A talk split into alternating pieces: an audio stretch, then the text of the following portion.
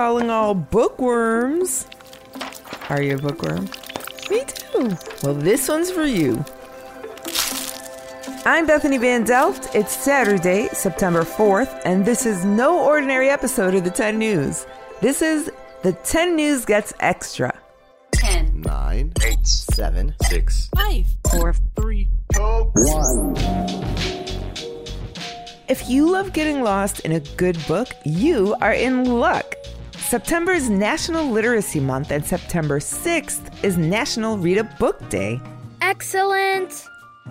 In case you're wondering what book to pick up next, here are some upcoming releases hitting shelves this fall that we cannot wait to get our hands on. Number one Born Behind Bars by Padma Venkatraman. Set in Chennai, India, Born Behind Bars tells the story of Kabir, a boy who is born in jail where his mother is serving a sentence for a crime she did not commit. When he's unexpectedly released from prison, Kabir must navigate an outside world he has never known. Number two, How to Win a Slime War by Mae Respicio. Alex Manalo joins the soccer team at his new school in San Francisco, but only because his dad wants him to. Alex would rather spend his time making slime. Pretty soon, Alex finds himself competing with another student at school to see who can sell more slime, all while trying to help his family save their Filipino market. Number three, A Soft Place to Land by Janae Marks. 12 year old Joy Taylor and her family are forced to leave their house and move into a smaller apartment after her dad loses his job. To make things worse, her parents are fighting a lot and they can no longer afford her piano lessons.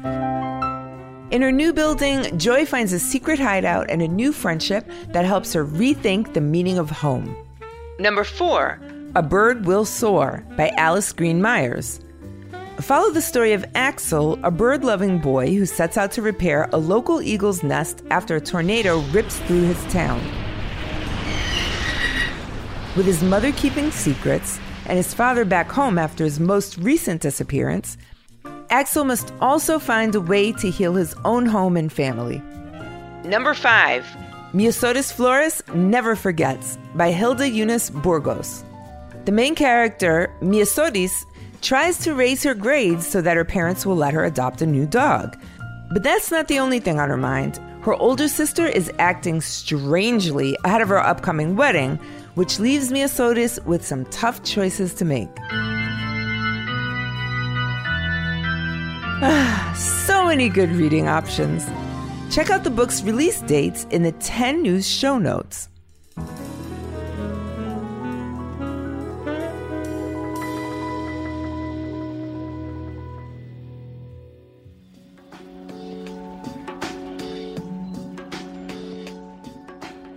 What better way to celebrate National Read a Book Day than hanging out with a cool author? Correspondent Ryan Nurs sat down with writer and grammar lover Lisa Papademetriou. Do you ever find yourself reading a book and wondering, how did the author come up with this? Yeah, me too. So I did us both a favor and reached out to Lisa Papademetriou, an author who has literally written more books than she can count. I have written and published uh, over 20 books, but I actually wrote a lot more under what's called a pseudonym. And that is like a, f- a pen name, a false name. Lisa writes mainly middle grade fiction, which means she makes her stories up and they're written for kids aged 8 to 12. In other words, her audience is basically you. And I'm gonna guess some of you out there might be interested in one day writing your own books. Your first question might be How do I start? I always start with a character and then I just need to come up with a problem for them. Um, and once you have the problem, it's kind of, if it's big enough problem, it's pretty easy to see where it will go. Interesting. I'm intrigued. Do go on. If you start with a character, say a Sasquatch, and okay, you have a Sasquatch, that's not necessarily going anywhere. But what if the Sasquatch has a problem? He could uh, want to make friends with a little dog, and the dog is scared of him. Okay, that's one kind of story. Hmm. Right. I'm not quite sold on this story yet. Uh, he could be accused of committing a crime uh, that he didn't commit. Okay, getting closer. He could be captured and forced to attend sixth grade. Sold! I love it. I'd read that book. So once you have the problem, it's much, much easier to think of a whole bunch of moments that could follow. Sounds so creative. But Lisa explained that it takes real effort to plan your stories. In fact, she's even created her own website to help others with that. It's called BookFlow. It's basically just a really nice, beautiful looking thing that helps writers organize their thoughts, see the big picture in what they're doing, and also stay motivated. Wow, okay. I guess creativity takes work. But the lazy part of me wanted to know doesn't she ever just take ideas from her regular everyday life? I would say that any scene in my book where someone spills an item of food on their clothes, that is directly lifted from my real life because that happens like most days.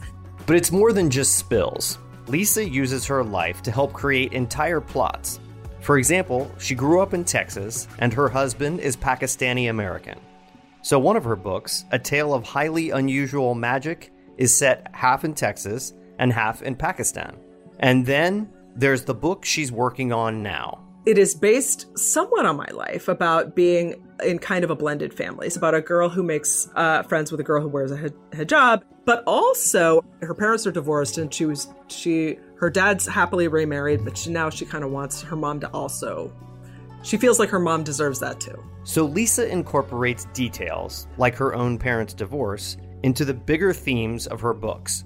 But she says good writing is also about the little things. I like grammar. I think it's a game. And so I always tell people like I do not believe in grammar police. I only believe in maximum sentences. Extra credit if you got the criminal justice joke in there.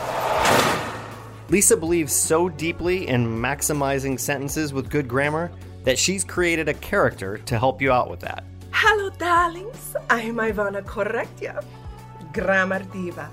And today we are going to be talking about buts and ands and all sorts of conjunctions and the commas who love them. Take it from Ivana Correctia and Lisa. If you don't put commas in the right places, the result can be very confused readers. And that's not just important in writing, but in life as well. My husband actually one time went on a trip to Las Vegas because someone didn't include a comma in an email. So, if you want to not send people on random trips, do your grammar homework. And if you want to be an author, you have just one assignment. The most important thing you can do is read. Read as much as you can. Read a whole variety of stuff. You know, uh, graphic novels, poetry, you know, plays, um, novels, novellas. Isn't it great when your homework just means doing something you already love? So here it is your easiest assignment ever. Find a cozy spot, grab a book, and enjoy National Read a Book Day. Thank you, Ryan and Lisa. Now I need to add a tale of highly unusual magic to my reading list.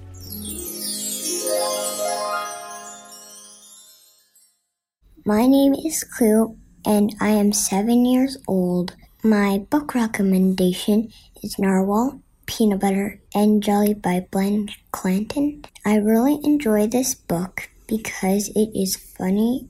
The story talks about the friendship between a narwhal and a jellyfish have silly adventures.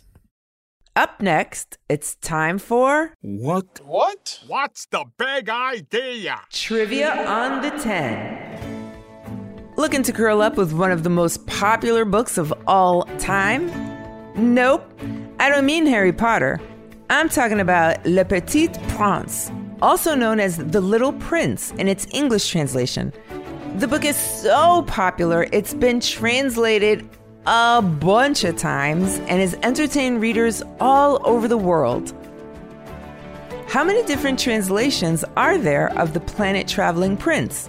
Is it A, 50 different versions, B, 125 different versions, or C, 300 different versions?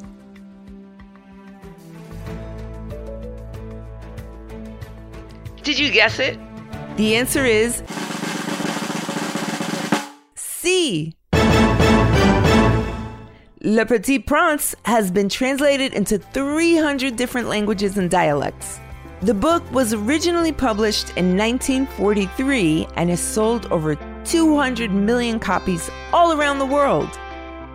A globetrotter, just like the little prince.